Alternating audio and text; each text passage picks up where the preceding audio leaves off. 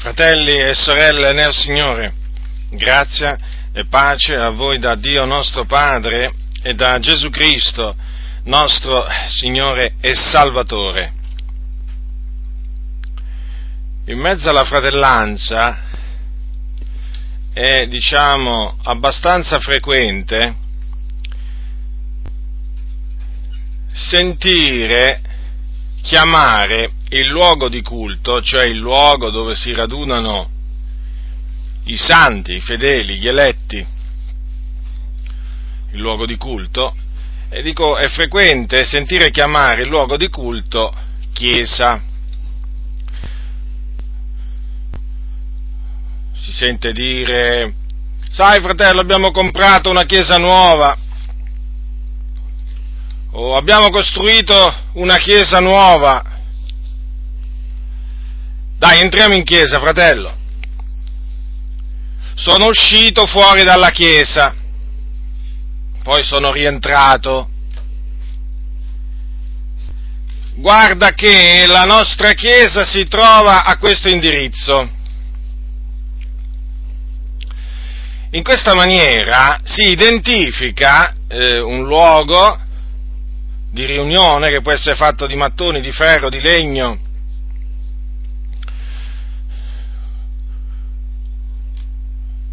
si identifica, dice, dico, questo luogo con la Chiesa. Ormai è pressoché sulla bocca di tutti. Come anche è molto frequente sentir dire o sentir chiamare il luogo di culto casa di Dio. Il pastore dal pulpito all'inizio del culto, non dico tutti, però certamente molti, benvenuti nella casa di Dio. E quindi, benvenuti nella casa di Dio significa che per quel pastore il, il luogo dove è lui, dove sono gli altri, è la casa di Dio. Fratello, andiamo alla casa di Dio. Poi ti citano anche magari qualche verso della Sacra Scrittura, mi sono rallegrato quando mi hanno detto saliamo alla casa dell'Eterno. Insomma, i passi non mancano. Ora, io mediante, diciamo, mediante questo mio discorso, che mi accingo a fare, vi dimostrerò mediante la Sacra Scrittura che è sbagliato chiamare il luogo di culto sia chiesa e sia casa di Dio. Qualcuno potrebbe attribuire poca importanza a ciò che sto per dirvi, ma vi assicuro che se ci riflettete attentamente vi renderete conto di una cosa, che questo appellativo, questi appellativi dati al luogo di culto, hanno avuto delle nefaste conseguenze. D'altronde, non è che sono appellativi che sono corretti dal punto di vista biblico, sono cose non vere e quindi, come ogni cosa non vera, ha delle ripercussioni negative.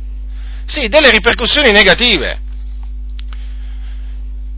a livello mentale, purtroppo, molti credenti, oggigiorno, hanno più rispetto, hanno, lo ripeto, più rispetto per un luogo fatto di mattoni, di pietre morte, eh, che per i santi. Non solo, hanno modificato anche la loro morale. Perché? Perché si comportano a secondo che sono, in maniera diversa, a secondo che sono nel locale di culto o fuori. Perché nella casa di Dio bisogna andarci, per esempio, vestiti in una certa maniera. Fuori dalla casa di Dio ci si può andare vestiti come si vuole. Ma ci ritornerò su questo, perché ho voluto fare questa promessa per farvi capire che non è una cosa di poco conto. Non è uno sbaglio, diciamo, di poco conto quello che fanno molti nel chiamare il luogo di culto chiesa e casa di Dio. Ora cominciamo dal termine chiesa. Che cosa significa chiesa? Ora, la parola italiana chiesa deriva dal greco ecclesia, che significa, che ha questo significato, assemblea, e indica l'assemblea dei chiamati fuori. Chiamati fuori da chi e da dove? Allora, chiamati fuori dal mondo, in quanto la Chiesa è l'assemblea di tutti coloro che sono stati strappati al presente secolo malvagio, riscattati dalla potestà delle tenebre e trasportati nel regno del figliuolo di Dio, nel quale hanno la redenzione, la remissione dei loro peccati, secondo la grazia di Dio che è in Cristo Gesù. Dunque, chiamati fuori, strappati dal mondo, da questo sistema perverso, strappati fuori da questa generazione storta e perversa, adultera e peccatrice, così la chiama il Signore questa, questa generazione, e noi siamo stati chiamati fuori, tirati fuori. E questo appunto, i chiamati fuori sono l'assemblea. Tirati fuori naturalmente dal Signore, perché, fratelli, non è che ci siamo tirati fuori noi, con le nostre forze dal mondo. Cioè un giorno abbiamo detto adesso io esco dal mondo. E no, no, perché questo è potuto avvenire per l'intervento diretto del Signore. Noi giammai avremmo potuto uscire fuori da questo mondo. Non avremmo già mai potuto con le nostre forze, ma nemmeno semplicemente con la nostra volontà. Era necessario che una volontà superiore alla nostra intervenisse. E di fatto è intervenuta la volontà di Dio. E di fatto noi siamo stati tirati fuori da Dio secondo la sua volontà non di nostra volontà. Il Dio ha plasmato la nostra volontà, certo, ma è stato per la sua volontà che noi siamo stati chiamati, tirati fuori da questo mondo. Dunque, l'Ecclesia o la Chiesa è l'assemblea dei chiamati fuori. Nella Bibbia il termine Chiesa è usato sia in termine universale, perché è chiaro, esiste una la Chiesa universale, che è l'assemblea di tutti i riscattati del Signore, di tutti, bianchi, neri, gialli, rossi, piccoli, grandi, uomini, donne, ebrei, gentili. E questa è la Chiesa universale. Per esempio, quando l'Apostolo Paolo dice che Cristo, quando dice ai mariti, mariti, amate al capitolo, capitolo 5, versetto 25 degli Efesini. Marite, amate le vostre mogli come anche Cristo ha amato la Chiesa e ha dato se stesso per lei. È evidente che qui parla della Chiesa universale, quindi dell'assemblea di tutti i chiamati fuori. Ci sono anche altri passi che indicano, eh, diciamo, la Chiesa universale nella Sacra, nella Sacra Scrittura per esempio quando Gesù disse a Pietro, tu sei Pietro e su questa pietra edificherò la mia Chiesa, certo perché sia la Chiesa di Dio che la Chiesa, la Chiesa di Cristo. Infatti gli disse al capitolo 16 di Matteo, tu sei pietra e su questa pietra edificherò la mia Chiesa e le porte dell'Ades non la potranno vincere o non prevarranno. Dunque, Cristo ha edificato la sua chiesa, è la chiesa appunto di Cristo, perché l'ha comprata lui. E lui non solo è colui che ha edificato o fondato la chiesa, ma neanche il capo, il capo supremo. Dio l'ha dato per capo supremo alla, alla chiesa e lui è anche la pietra angolare o la pietra del cantone sul, sulla quale tutto, tutto l'edificio, che è appunto la Chiesa, si va innalzando. ben collegati insieme, si va innalzando per essere un tempio santo nel Signore. Dunque, Cristo Gesù è la pietra angolare. E su questa pietra, che appunto è la pietra principale, c'è il fondamento degli apostoli e dei profeti. E poi a seguire ci sono tutti i riscattati che sono, anche pietre, sono chiamati anche pietre viventi. Dunque, è usato nella Bibbia il termine chiesa in senso, diciamo, eh, diciamo, universale, ma è usato anche in senso locale. Per esempio, quando l'Apostolo Paolo scrive ai Santi di Corinto, gli dice al capitolo 1, versetto 1 e 2, Paolo, chiamato ad essere apostolo di Cristo Gesù per la volontà di Dio e il fratello sostene alla Chiesa di Dio che è in Corinto. Vedete dunque? A quel tempo c'erano molte chiese. In questo caso Paolo scrisse alla Chiesa di Dio che era in Corinto. È evidente dunque, alla luce di queste scritture, che il luogo di riunione non ha niente a che fare con la Chiesa, cioè non si può chiamare Chiesa. Tanto è vero che nel Nuovo Testamento ci sono dei versetti che indicano in maniera chiara, molto chiara, estremamente chiaro, che la Chiesa si riuniva in un'abitazione e dunque l'abitazione non poteva essere la Chiesa. Vogliate prendere il capitolo 16 della lettera di Paolo ai Santi di Roma. Allora, capitolo 16, voi sapete che in questo capitolo ci sono molti saluti che l'Apostolo Paolo disse ai Santi di Roma di dare, e tra questi saluti quelli rivolti, indirizzati a Prisca Aquila o Priscilla Aquila. Allora, leggerò eh, capitolo 16 dal versetto 2 versetto 5. Dice l'Apostolo, salutate Prisca ed Aquila, miei compagni d'opera in Cristo Gesù, i quali per la vita mia hanno esposto il loro proprio collo, ai quali non io solo, ma anche tutte le chiese dei gentili rendono grazie. Salutate anche la chiesa che è in casa loro. Allora, come potete vedere qua Paolo dice di salutare la chiesa. E dov'era questa chiesa? Era in casa di Aquila e Priscilla, quindi Aquila e Priscilla ospitavano la chiesa, che era una cosa piuttosto comune, piuttosto comune ai giorni degli Apostoli, che dei credenti ospitassero in casa loro la chiesa, sì, la chiesa locale. Salutate anche la chiesa che è in casa loro, dunque la casa di Aquila e Priscilla non poteva essere la chiesa la casa di Aquila e Priscilla era semplicemente il luogo di culto, il luogo di riunione, in questo caso, della Chiesa, cioè l'assemblea dei riscattati in quel posto si riuniva in casa di Aquila e Priscilla. E a questa chiesa Paolo indirizzò i suoi saluti.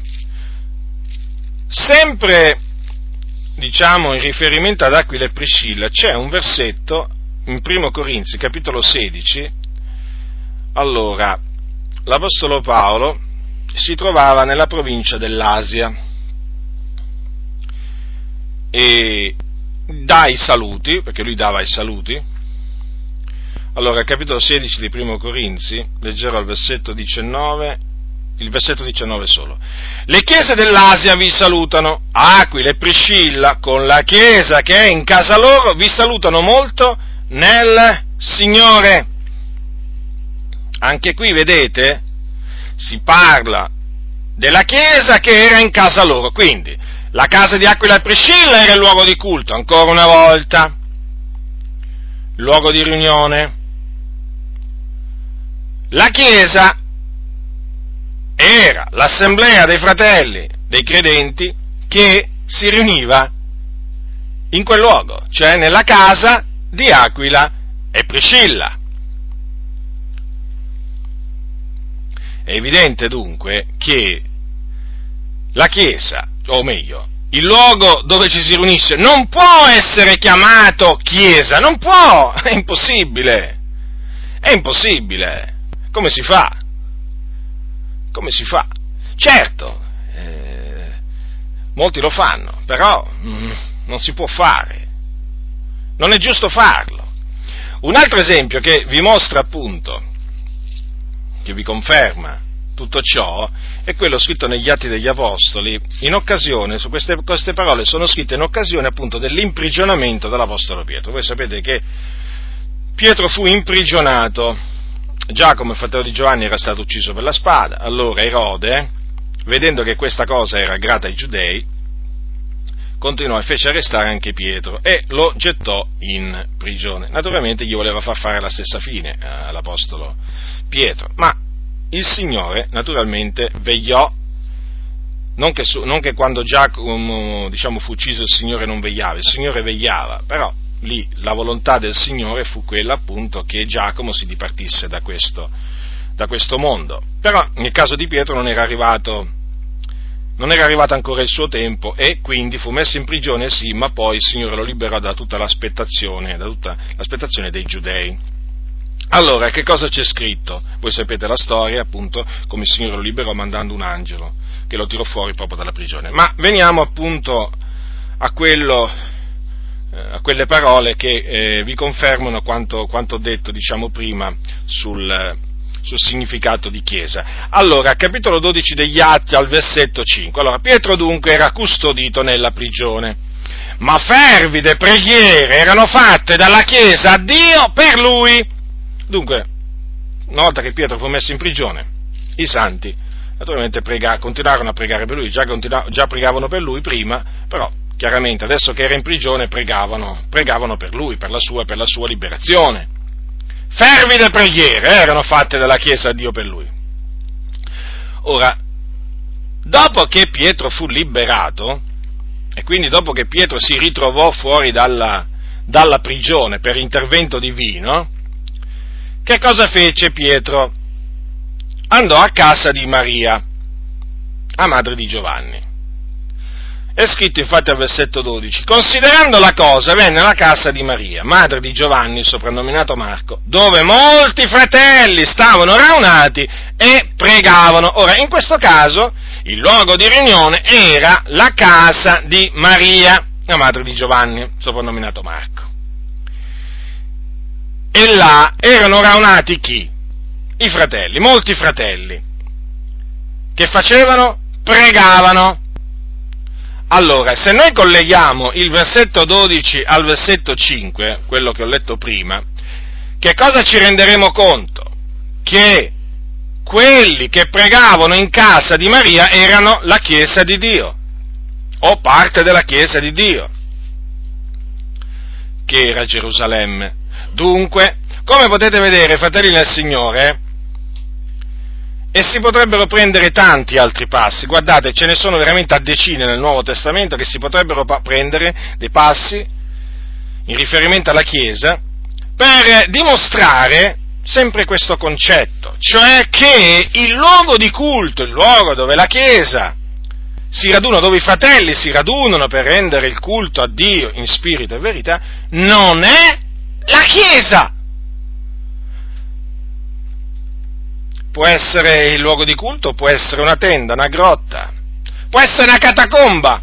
Voi sapete che nei primi secoli d.C. ci fu un periodo in cui molti cristiani si eh, radunavano nelle catacombe. Io sono stato in una di queste catacombe qua a Roma e vi posso dire che sono dei luoghi lugubri. Lugubri, po- c'è poca aria. Poi naturalmente sì, c'è il tufo, però chiaramente sempre sottoterra ci si trova. Cunicoli, poi diciamo c'erano mh, dei luoghi dove appunto eh, si arrivava tramite questi cunicoli e degli spazi dove, eh, dove appunto veniva reso culto, eh, veniva reso il culto a Dio. E si trovavano sottoterra.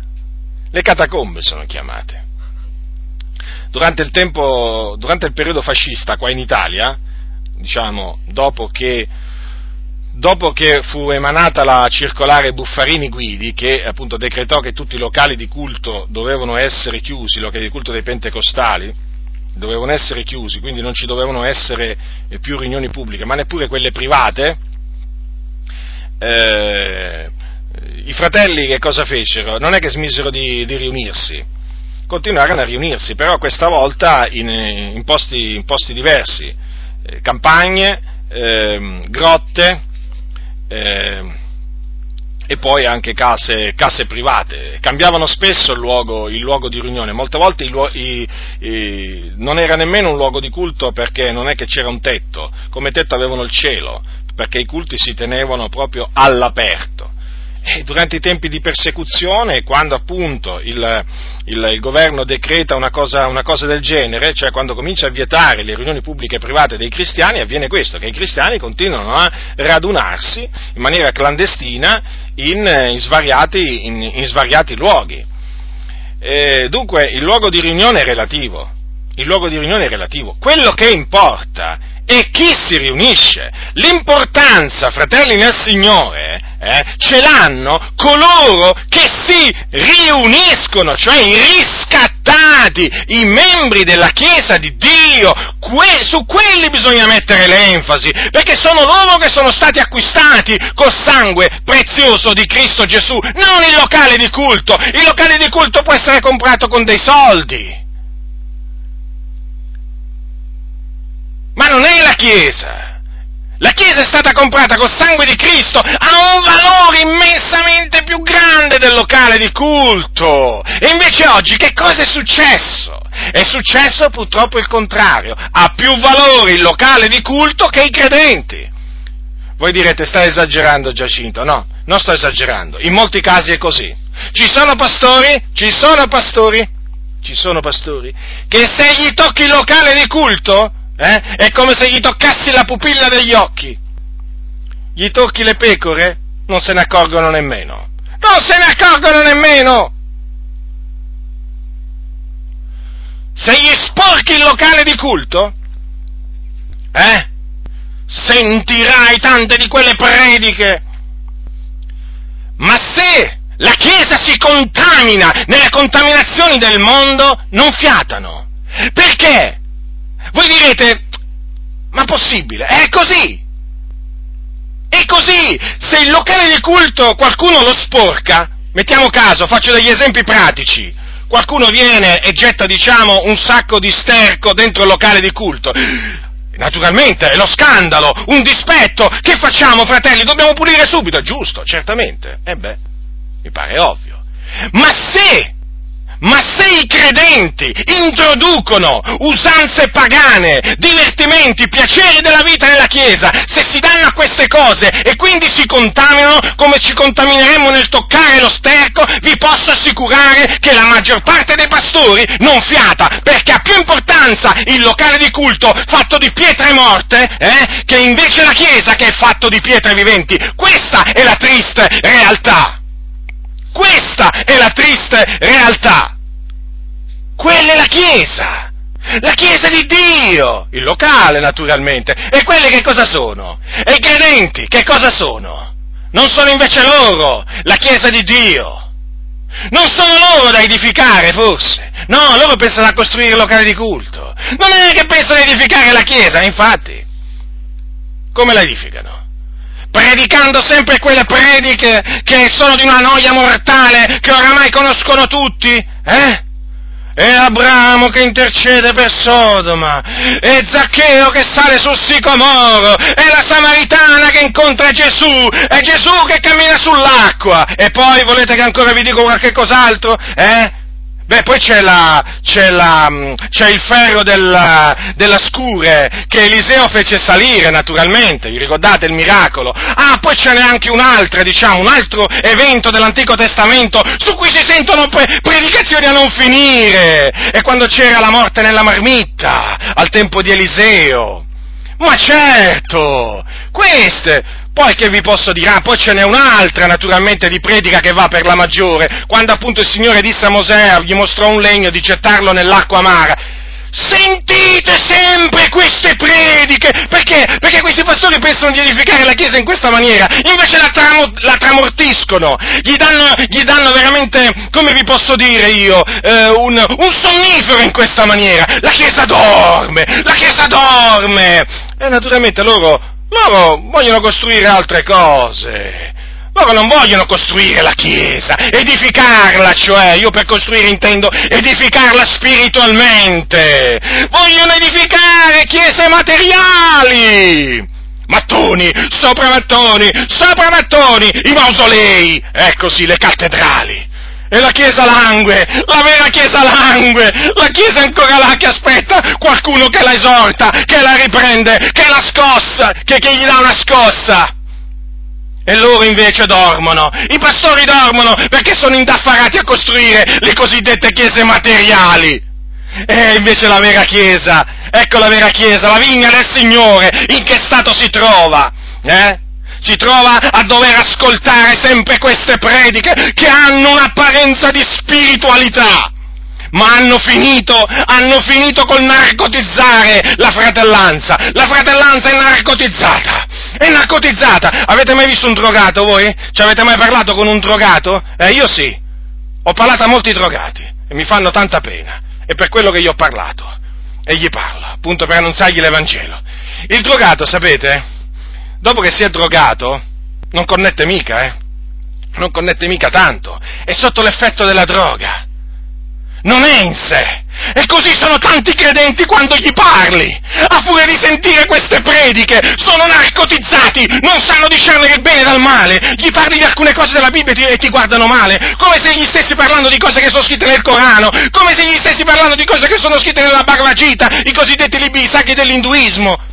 Ma fratello, cosa stai dicendo? Ma da dove stai leggendo queste cose? Mai sentito? Come mai sentito? Ma sono scritte qua da duemila anni, alcune cose da duemila anni, altre da tremila, altre da quattromila anni. E questi, e questi non hanno mai sentito, perché sentono parlare sempre della scure, della scure che gli è caduta quello là, del, il, il, ferro della scure nell'acqua, sentono dell'incontro di Gesù con la Samaritana. Ora, non vorrei essere frainteso, io non dico che da questi eventi non si possa predicare, non si possa trarre dei ragionamenti biblici, sicuramente qualche volta ho fatto anch'io dei paragoni, li, li ho citati, li citerò, ma io non sto dicendo questo, ma sto dicendo che non è possibile edificare la Chiesa, non è possibile edificarla parlandogli sempre sempre di queste cose e della valle delle ossa morte. Ma come si fa a edificare la Chiesa? Ma come la Chiesa può essere scossa, edificata, ripresa? Come la Chiesa può essere indotta a santificarsi se gli si tralascia di parlare? Eh? Di quasi tutto il consiglio di Dio, perché qui siamo arrivati a questo livello. Paolo diceva a Timoteo, ordina queste cose e insegnale. E che gli diceva di, di, di predicare? Che cosa gli diceva di insegnare? Eh? La moltiplicazione dei pani? Ma che cosa gli diceva di insegnare a Timoteo Paolo? Andate a leggervi le epistole. Che cosa diceva Paolo a Tito di insegnare? Eh? La scura è ritirata dall'acqua? Eh? Il significato recondito spirituale che si trova in questo evento? Ma no, fratelli, ripeto, non fraintendetemi, si può anche predicare talvolta su queste cose, certamente, ma fratelli, non è ammissibile non è ammissibile che domenica sopra domenica, venerdì dopo venerdì, venerdì dopo venerdì, domenica dopo domenica, il popolo sente sempre queste cose. Non è possibile. La Chiesa langue a livello spirituale. Però naturalmente la Chiesa materiale naturalmente prospera, cosiddetta Chiesa materiale, eh? È chiaro, eh, quella, quella sì, quella sempre più bella, sempre più confortevole. Eh, d'altronde è la casa di Dio, come vedremo. Perché poi non la chiamano solo chiesa, la chiamano pure casa di Dio.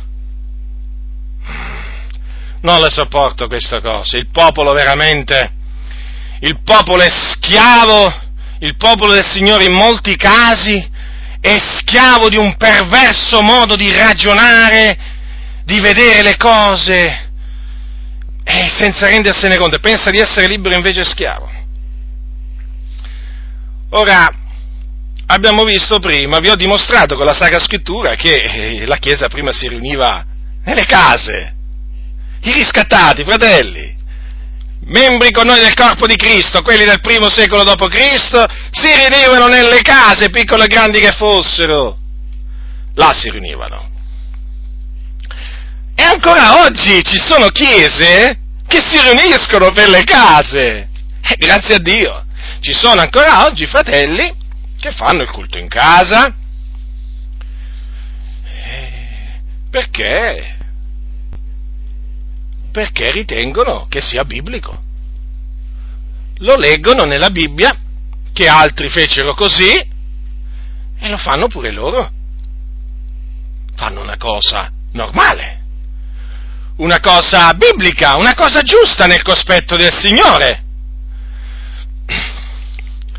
Il fatto è che adesso cosa, cosa sta accadendo?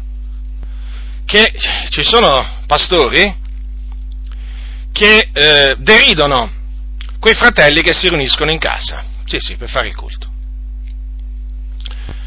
Eh, pastori, eminenti pastori, pastori usciti dalla scuola biblica, che talvolta veramente più che scuola biblica è una scuola antibiblica. Veramente.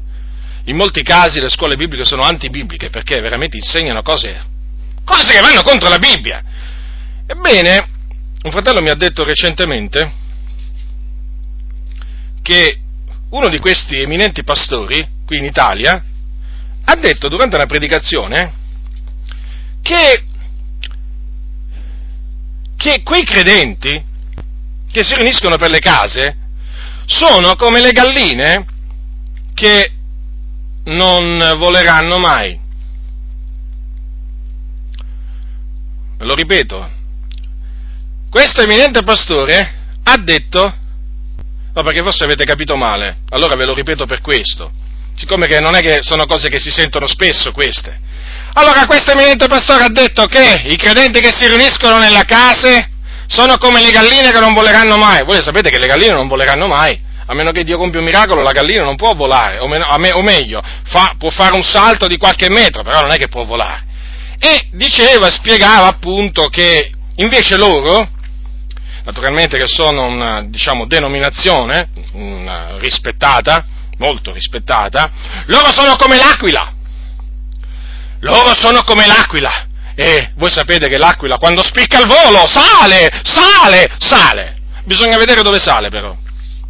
Perché loro hanno spiccato il volo, sì. E sapete questo volo dove li ha portati? Li ha portati all'ombra di Faraone. Li ha portati all'ombra dello Stato, a rifugiarsi sotto le ali dello Stato.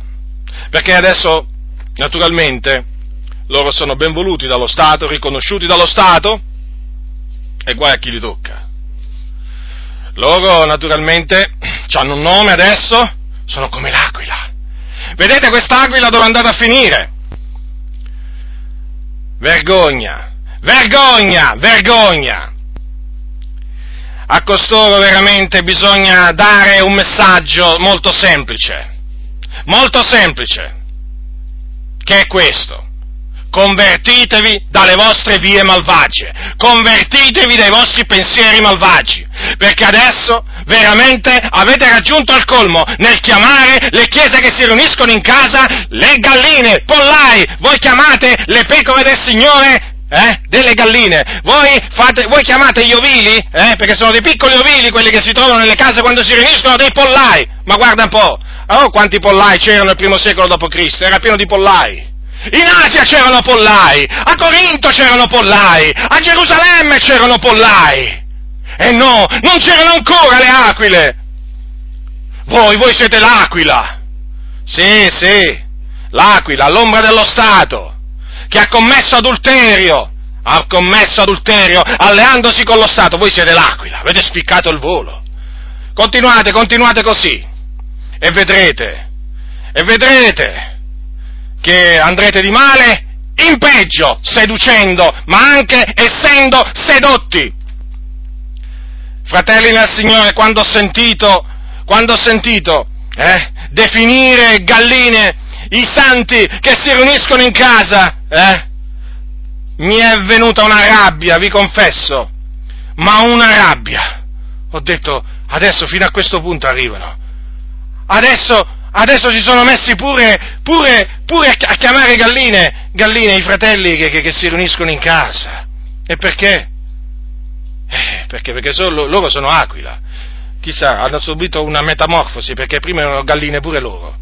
Erano galline pure loro un giorno, si riunivano pure loro nelle case. Poi naturalmente, con tutti questi privilegi, naturalmente, con tutti questi privilegi, sì, ottenuti con il compromesso, perché non è che li hanno ottenuti questi privilegi così eh? come se fossero la manna scesa dal cielo in maniera limpida, chiara, no, hanno dovuto prostrarsi davanti a Faraone, hanno dovuto leccare il terreno, il pavimento davanti a Faraone, hanno dovuto piegare la parola del Signore ai desideri di Faraone, l'hanno dovuta contorcere la parola del Signore, l'hanno dovuta annullare la parola del Signore, è così che hanno ottenuto i privilegi, è così che hanno spiccato il volo, sono diventati aquila e poi hanno spiccato il volo.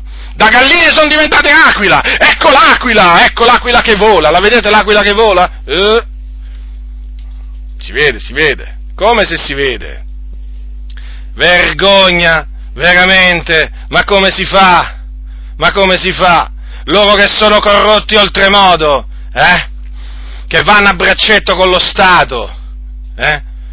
Che la parola di Dio se la gettano sotto i piedi, la calpestano e se la gettano pure dietro le spalle, loro si permettono di definire quei fratelli che si riuniscono nella semplicità, come i santi antichi, in casa di quello, di quell'altro fratello, galline. Se dovesse qualcuno di questi eminenti pastori, fratelli, capitare nella vostra comunità e dire una cosa del genere, vi esorto a levarvi in piedi a levarvi in piedi e riprenderlo pubblicamente. Perché quello sta offendendo la Chiesa dell'Iddio vivente, sta offendendo i santi che il Signore Gesù Cristo eh, ha comprato con il suo prezioso sangue. I santi che sono come la pupilla degli occhi per il Signore per loro quelli non contano niente, fino a che non entrano nella, nella, loro denominazione, o meglio, fino a che non diventano parte dell'Aquila, quelli non contano niente, sì, perché oggi se, se vuoi contare qualcosa per alcuni, devi unirti all'Aquila.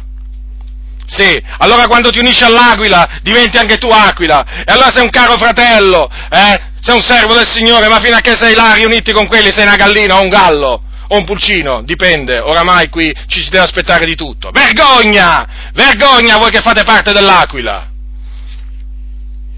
Renderete conto al Signore. Il Signore ha detto che ad ogni parola oziosa gli uomini renderanno conto nel giorno del giudizio a Dio. E queste sono parole oziose, sono parole offensive. Ah sì, è vero. E poi sono loro quelli che dicono non giudicare, fratello, non giudicare. Perché giudichi? Io giudico. Ma come? State del continuo a offendere altro che giudicare voi, voi state offendendo la Chiesa dell'Iddio vivente e renderete conto al Signore e Dio vi castigherà, sì, Dio vi castigherà se non vi ravvedete, perché questo meritate. Questo meritate, una bastonata da parte del Signore per queste inique parole, parole offensive. L'ecclesia che si riunisce in una casa la definite gallina. Vergognatevi! Ora, qualcuno potrà dire, ma allora come mai l'Apostolo Paolo, se il luogo di culto non è, non è la Chiesa, in primo Corinzi dice, quando per esempio parla del, del, del parlare in lingue, dice eh, queste, queste, parole, nella Chiesa preferisco dire cinque parole intellegibili per istruire anche gli altri che dirne diecimila in altra lingua. Ora, la domanda sorge spontanea, come mai Paolo dice nella Chiesa? Attenzione, qui non si sta riferendo Paolo al luogo di culto, eh? sta parlando proprio dell'assemblea dei riscattati. Per spiegarvi questo, eh, vi cito un passo, vi cito un passo che è scritto in un salmo, precisamente, allora, allora, è un salmo praticamente in questo salmo, in questo salmo è scritto che i fedeli devono eh, cantare la lode del Signore nell'assemblea. Capitolo eh, Salmo 149, versetto 1. Alleluia, cantate all'Eterno un nuovo cantico, cantate la sua lode nell'assemblea dei fedeli, vedete? Nell'assemblea, cioè nella Chiesa, perché la Chiesa è l'assemblea dei fedeli. Dunque, quando Paolo qui dice nella Chiesa preferisco di dire cinque parole intellegibili per istruire gli altri, vuole dire nell'assemblea dei fedeli. No, vi dico questo naturalmente perché so che eh, alcuni, diciamo, potrebbero farvi notare che appunto Paolo dice nella Chiesa, ma qui sta parlando appunto della assemblea, assemblea dei fedeli. Dunque, ecco dimostrato appunto che il luogo di culto non importa, non importa, che il luogo di culto sia, non può essere chiamato, può essere chiamato chiesa. Quindi vi esorto, fratelli nel Signore, se, se ancora usate questa, diciamo, questo tipo di espressione in riferimento al locale di culto, di smettere di usarlo perché in effetti non, non è corretto. Eh, come vi dicevo prima, eh, locale di culto viene chiamato oltre che chiesa anche casa di Dio. Benvenuti nella casa di Dio. Non dicono mai benvenuti dalla casa di Dio, eh? No, nella casa di Dio, naturalmente perché quel locale, oltre ad essere la chiesa, è la casa di Dio. O la casa del re dei re, ecco sì. Viene chiamata, viene chiamata anche la casa del re dei re. Eh, anche in questo caso è antibiblico chiamare il luogo di riunione casa di Dio, perché la scrittura dice che eh, il Dio non abita in templi fatti da mano d'uomo. E sapete chi le ha dette queste parole? Invece di Dio l'Altissimo, ecco, per essere più corretti, l'Altissimo però non abita in templi fatti da mano d'uomo. Queste parole le ha detto un uomo ripieno di Spirito Santo, di fede, di potenza, che si chiamava Stefano. E le disse, subito dopo aver detto, in quel eh, discorso, in quella predica che lui fece davanti appunto ai suoi nemici, davanti al sommo sacerdote e agli altri, quando comparve in mezzo a loro, queste parole, dico, le ha dette Stefano dopo aver detto Salomone fu quello che gli edificò una casa, cioè Salomone fu quello che edificò una casa a Dio. Infatti voi sapete che non fu Davide che costruì il Tempio a Gerusalemme perché Dio glielo vietò non glielo permise, perché aveva sparso molto sangue, ma fu Salomone, e Dio permise a Salomone di costruirgli una casa al suo nome, e infatti Stefano lo dice, ma Salomone fu quello che edificò una casa, capitolo 7, versetto 47. Però vede, vedete, Stefano che era giudeo di nascita e quindi aveva rispetto per il Tempio eh, di Dio che era a eh, Gerusalemme eh, e che era chiamata anche casa di Dio. Eh. Eh, vedete, Stefano ha detto ha fatto notare che l'Altissimo però non abita in templi fatti da mano d'uomo, come dice il profeta. Vedete, ha confermato poi questa sua affermazione con una scrittura che è appunto in Isaia. Ed è il Signore, queste parole sono state dette dal Signore e dicono, il cielo è il mio trono, la terra è lo sgabello dei miei piedi. Quale casa mi edificherete voi, dice il Signore? Quale sarà il luogo del mio riposo?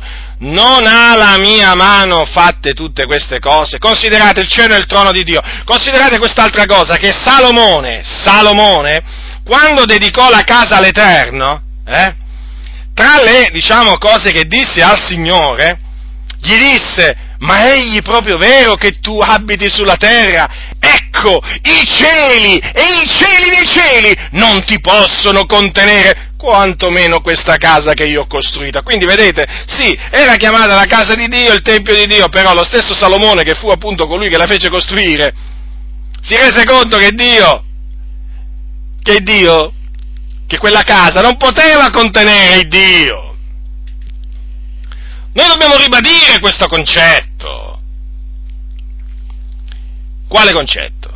Che il cielo è il trono di Dio e la terra lo sgabello dei suoi piedi. E quindi Dio può abitare mai in un locale di culto? No! Quale casa mi edificherete voi? Dice il Signore. Domanda.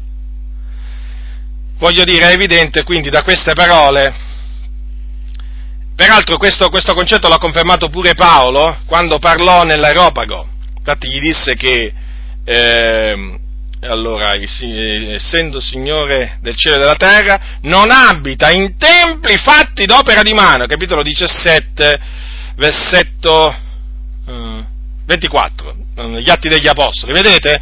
E pensate che qui Paolo stava parlando dei pagani, eh? Per cui c'erano anche dei filosofi, dei greci, non è che stava parlando degli ebrei, eh? No, no. Stefano stava parlando agli ebrei quando disse quelle parole, eh? Ma Paolo no. Eppure vedete il concetto è lo stesso, la dichiarazione è pressoché uguale. Dio non abita in templi fatti da mano d'uomo e quindi, e quindi non si può chiamare un locale di culto casa di Dio.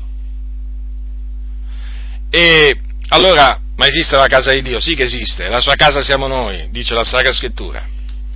La sua casa siamo noi, dice lo scrittore agli ebrei. E quindi, se siamo noi, vuol dire che noi, essendo la Chiesa, siamo pure la casa di Dio. E difatti Paolo lo conferma pienamente questo a Timoteo, quando dopo avergli, diciamo, detto eh, diverse cose, e diciamo, gli disse, lo esortò appunto a che si facessero supplicazioni, preghiere, intercessioni, ringraziamenti per tutti gli uomini, eh, lo esortò ad affermare che eh, la donna si deve adornare d'abito convenevole, con verecondia modestia, non di trecce, d'oro, di perlo, di vesti sontuose, ma d'opere buone come si dice a donne che fanno professione di pietà. Dopo avergli detto che la donna deve imparare in silenzio con ogni sottomissione perché non permette alla donna di insegnare né di usare autorità sul marito o sull'uomo, ma deve stare in silenzio, dopo avergli detto appunto che se uno aspira all'ufficio di vescovo desidera un'opera buona, ma deve essere colui che aspira all'ufficio di vescovo, prima di assumere questo ufficio, deve essere irrepensibile, marito una sola moglie, sobrio e così via. E dopo avergli detto appunto che i diaconi, per essere assunti nel loro ufficio, devono essere dignitosi, non doppi in parole, non proclivi a troppo vino e così via.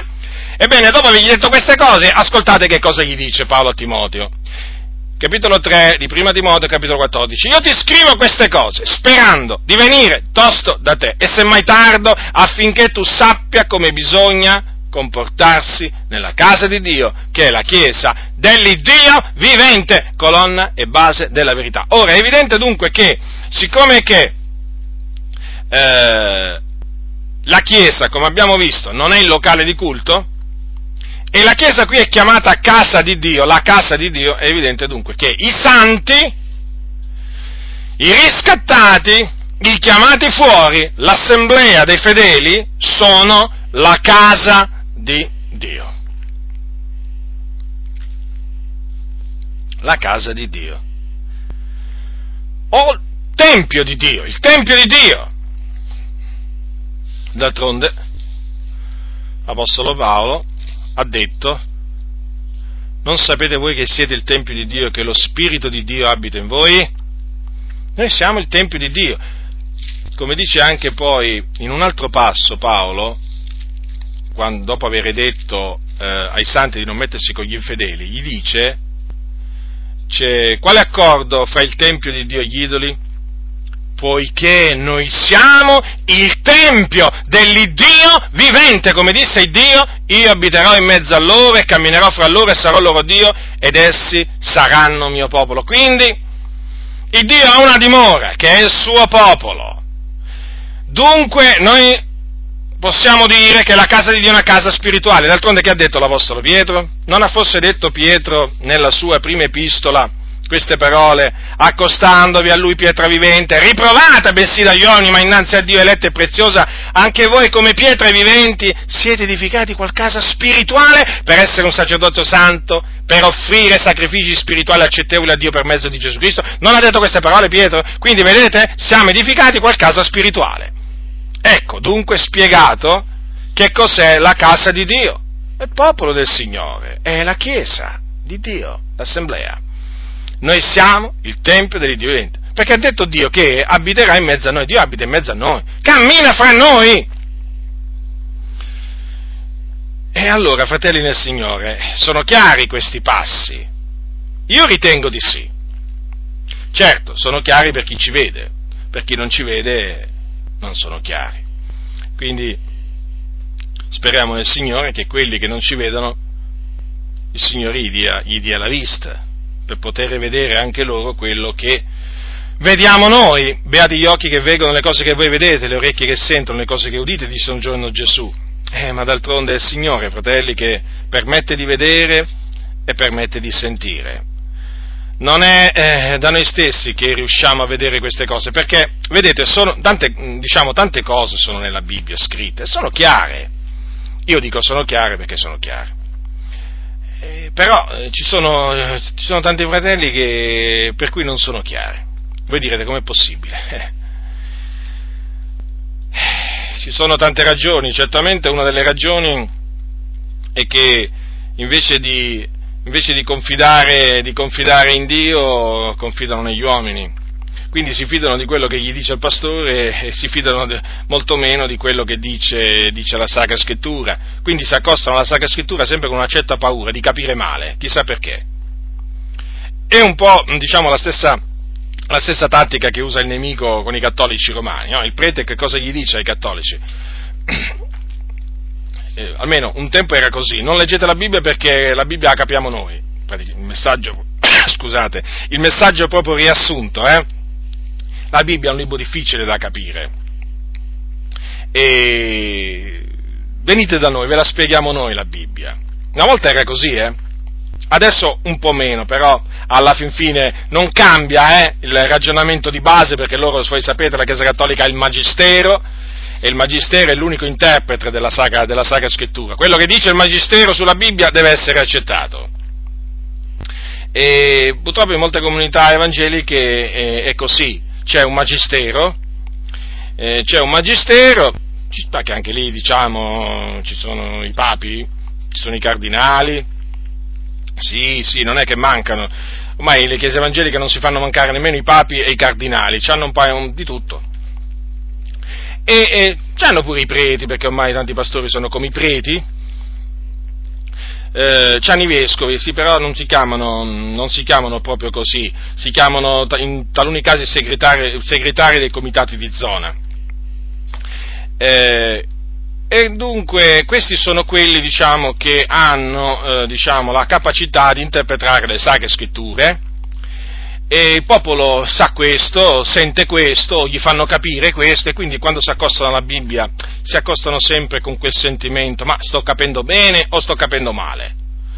E, ehm, e poi sono capaci magari, quando leggono, eh, una cosa molto chiara, a dire ma mi sa che ho capito male io, allora vanno dal pastore e dicono ma fratello ma qui in effetti dice così e allora il pastore gli dà la versione sbagliata gli dà la versione sbagliata di quel versetto e allora il credente si tranquillizza e dice ecco vedi, avevo capito male e invece aveva capito bene. Eh, le cose stanno così, fratelli del Signore, è triste, è triste, ma la realtà è questa, è questa. E dunque, anche in merito a queste cose sono chiare.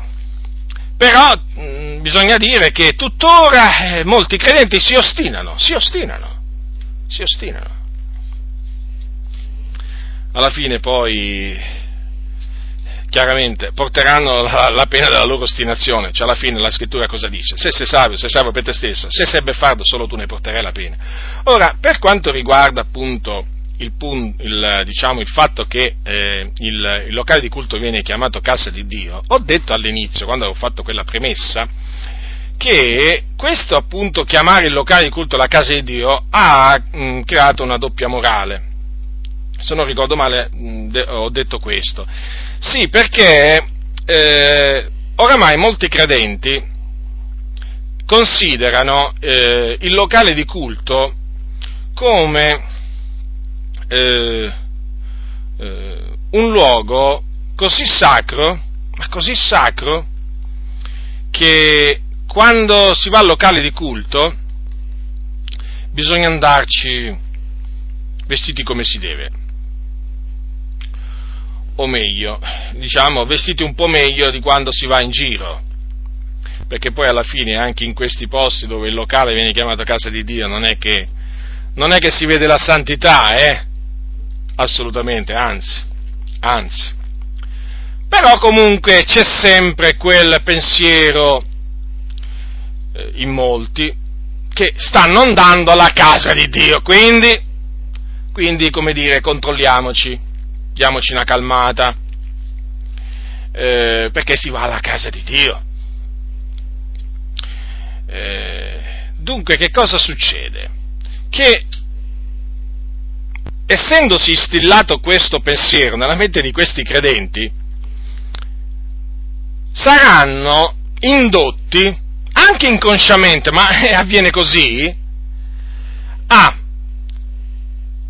quando sono fuori dal locale di culto, a non pensare minimamente di essere nel cospetto del Signore. Perché? Perché nel cospetto del Signore si è solo quando si va nella casa dell'Eterno. E dov'è la casa dell'Eterno? Beh, là in via, eh, là in piazza, eh, la casa dell'Eterno è là. Quindi, là c'è la presenza di Dio. Là, dicono, o, o meglio, qui Dio ha ordinato che ci sia la benedizione. Ma a me non risulta, quante cose risultano a loro che a me non risulta, ma eh, veramente rimango sempre meravigliato io nel sentirli dire così, qui Dio ha ordinato che sia la benedizione, dove qui? Qual è l'indirizzo di questo posto dove Dio ha ordinato che sia la benedizione? Io so che Dio ha ordinato che ci sia la benedizione dovunque sono raunati i fratelli. Dovunque può essere pure che sono in una cantina, sotto, sotto un albero, in una catacomba. Ma non ha detto Gesù dove du, dovunque sono riunati, riuniti due o tre nel mio nome, qui mi sono io in mezzo a loro? Allora ditemi, fratelli nel Signore, ma se Gesù, il Signore della gloria, il Signore della gloria, la parola fatta carne, colui che morì e risuscitò, ed è assunto, è stato assunto in cielo, alla destra di Dio, e in mezzo anche due persone che si riuniscono nel suo nome, in mezzo a loro. Ora, voglio sfidarvi a dirmi che là non c'è la benedizione, ma come? C'è l'originatore di ogni benedizione, c'è il benedetto in eterno e mi, mi vogliono far credere che cosa? Che invece la benedizione è in un locale di culto? No, la benedizione Dio ha ordinato che sia in mezzo al suo popolo, dovunque. E, esso è radunato, due, tre, cento, tremila, tre milioni, non importa, là il Dio ordinato che ci sia la benedizione, quello è il Monte Sion, su cui il Signore veramente fa scendere la rugiada dell'Ermon, quello è il Monte Sion, dovunque, ogni luogo dove i santi si riuniscono, altro che far credere che invece, eh, quel locale di culto è la casa di Dio. Ma ditemi un po', quando dice la scrittura quanto è buono, quanto è piacevole che i fratelli dimorano assieme? Sì, è certo. Quindi i fratelli dimorano in casa di Tizio, quindi è una cosa buona, è una cosa piacevole. Là il Signore ha ordinato che ci sia la benedizione, fratelli, non vi fate ingannare da questi cianciatori, da questi filosofi, da questi parolai, persone veramente che sanno, parlatori, parlatori più che parolai, parlatori, oratori, oratori, che hanno fatto la scuola antibiblica. Sì, sì, fratelli nel Signore, vi hanno ingannato dicendovi che la benedizione è nella casa dell'Eterno, nella casa dell'Eterno intesa come locale di culto. La, sì, la benedizione è sopra la casa di Dio, è nella casa di Dio, è attorno alla casa di Dio. E qual è la casa di Dio? Noi siamo la casa di Dio! Noi! Figliuoli di Dio, lavati col prezioso sangue di Cristo Gesù, eletti in Cristo prima della fondazione del mondo, essendo stati predestinati ad essere adottati come figliuoli di Dio, secondo il beneplacito della sua volontà. Ecco, ecco, in mezzo, in mezzo a chi Dio ha ordinato e dove Dio ha ordinato che sia la benedizione? In mezzo in mezzo al suo popolo. E noi siamo il suo popolo, noi che non eravamo un popolo, ora siamo il popolo di Dio, noi che non avevamo ottenuto misericordia, noi abbiamo ottenuto misericordia. E qui, in mezzo a noi che eravamo prima traviati, ribelli, insensati, ma ora siamo per la grazia di Dio salvati, in mezzo a noi Dio ha ordinato che sia la benedizione. Quindi, fratello nel Signore, non ti, fa, non ti fare non ti fare eh, ingannare da quelli che ti vorrebbero far credere che il locale di culto dove tu stai andando è la casa di Dio. No, no, no, no, no. È la casa di Dio che va nel locale di culto. Tu non vai nella casa di Dio. Tu sei la casa di Dio. Tu sei il tempio di Dio. A proposito, colgo l'occasione per dirti, eh, anzi, non per dirti, per ricordarti che sei il tempio di Dio. Quindi non ti mettere a cantare, eh? Il tempio di Dio voglio essere anch'io, eh? Non ti mettere a cantarlo! Ma nemmeno a pensarlo. Lo sei, diceva Paolo, non sapete voi che siete il Tempio di Dio, ma non lo sai fratello, ma non l'hai tu udito, lo sai che è scritto nella Bibbia da circa duemila anni che noi siamo il Tempio di Dio e ti hanno voluto far credere, o meglio ti hanno voluto far cantare che è il Tempio di Dio. Voglio essere anch'io, come voglio essere anch'io? Allora sei perduto ancora?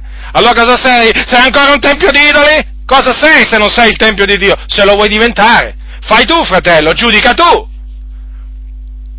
Non sapete voi che siete il Tempio di Dio e che lo Spirito di Dio abita in voi? E quindi perché cantare il Tempio di Dio voglio essere anch'io? Ma modificatelo questo canto, cantatelo ma modificatelo in queste parti antibibliche. Col sangue del tuo figliolo distruggi tu la schiavitù che mi separa da te. Come la schiavitù? Quale schiavitù? Ma ancora schiavo sei? Allora non sei libero, e se non sei libero non sei salvato, e se non sei salvato sai, sei sulla via che mena in perdizione. E allora sai cosa ti dico? Salvati da questa perversa generazione, eh, se non sei salvato.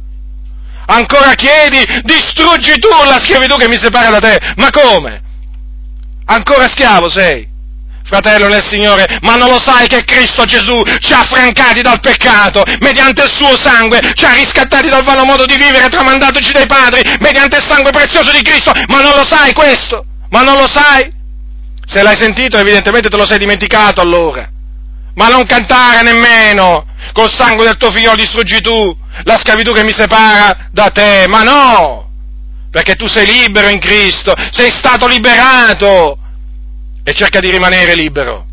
Sforzati di rimanere libero, perché c'è sempre qualcuno che ti vuole far diventare suo suddito. Sono appunto quelli dell'aquila, ricordatelo, quelli dell'aquila, quelli che si volano, volano come l'aquila, si alzano e si alzano e vanno a finire poi all'ombra di Faraone. Stai attento a questi, perché questi ti rendono schiavo. Dunque, noi siamo la Chiesa dell'Iddio vivente.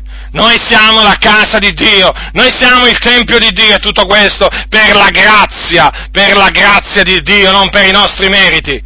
A Dio è piaciuto tirarci fuori, riscattarci dal presente secolo malvagio. A Dio è piaciuto farci diventare la sua casa, la sua dimora. A Dio è piaciuto venire a dimorare in noi, a Dio è piaciuto farci diventare il suo tempio nel quale abita il suo Santo Spirito. A Dio è piaciuto questo e dunque, fratelli, onoriamo il Signore.